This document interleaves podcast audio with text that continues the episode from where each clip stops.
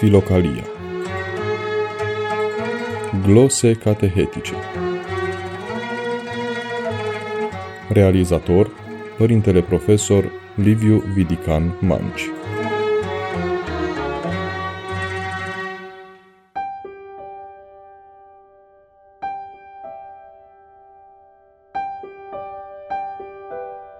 Dragi ascultători, sunt preotul Liviu Vidican Manci și mă bucur de această reîntâlnire în cadrul rubricii Filocalia Glose Catehetice.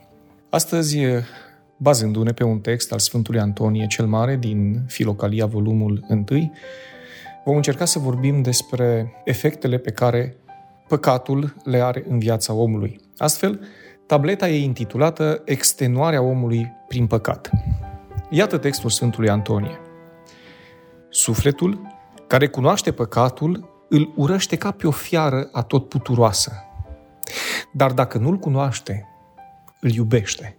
Acesta duce apoi în robie pe îndrăgitorul lui, iar nefericitul acela nu-și vede interesul său și nu-l înțelege, ci socoate, că se împodobește cu păcatul și se bucură. Am încheiat citatul.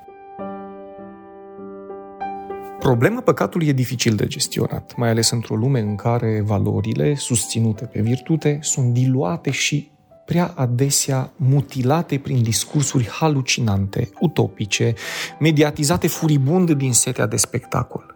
Sfântul Antonie, așa cum îl cunoaștem, spirit fin și anahoret antrenat pentru cele mai complexe lupte împotriva răului, ne atenționează părintește. Citez.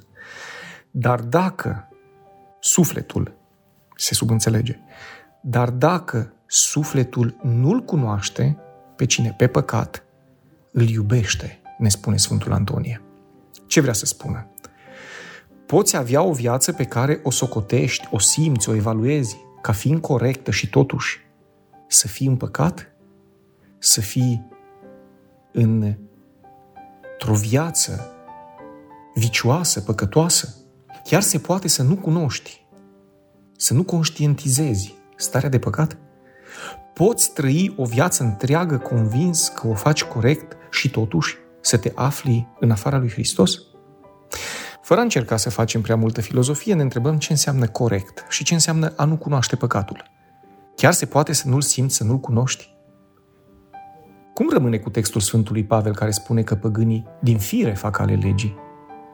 Și ne spune textual, pentru că ceea ce se poate cunoaște despre Dumnezeu este cunoscut de către ei, fiindcă Dumnezeu le-a arătat lor, Romani 1 cu 19.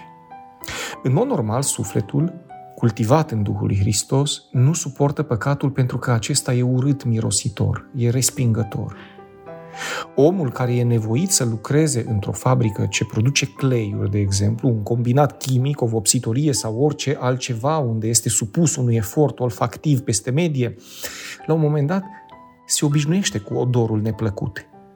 Obișnuința nu va însemna și sănătate, ci doar o păcălire a creierului și prin aceasta a simțurilor. Iar, în cele ale Duhului, o păcălire a sufletului, o înșelare.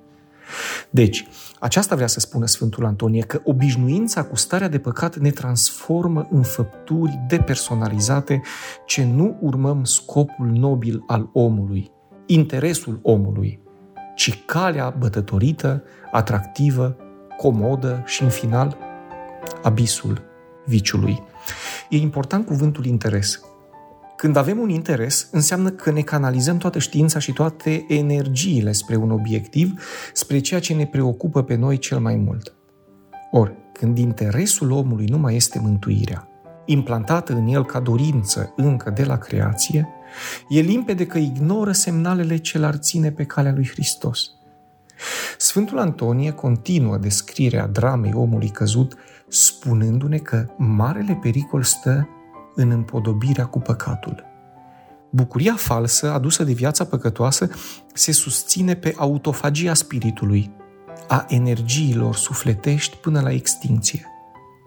Portretul lui Dorian Gray, semnat de Oscar Wilde, un roman foarte cunoscut, e una dintre cele mai puternici imagini din literatura universală ca expresia modului în care omul este consumat de păcat. Un păcat pe care l-a îngrijit de când era pui și care odată ajuns la maturitate și-a devorat binefăcătorul. În societatea contemporană, pe alocuri secătuită de vitalitatea duhovnicească, împodobirea, ornarea cu penele de păun ale păcatului, convinși că sunt diademele emancipării și ale înălțimii spiritului, este evidentă. Sfântul Antonie încearcă un antidot printr-o devoalare fără ocoliș. Păcatul, spune el, duce apoi în robie pe îndrăgitorul lui, iar nefericitul acela nu-și vede interesul său și nu-l înțelege, ci socoate că se împodobește cu păcatul și se bucură.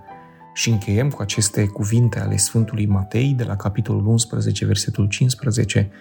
Cine are urechi de auzit, să audă. Vă mulțumesc și pentru această întâlnire. Sunt preotul Liviu Vidican Mangi. Ați audiat emisiunea Filocalia, glose catehetice. Până data viitoare, cele bune!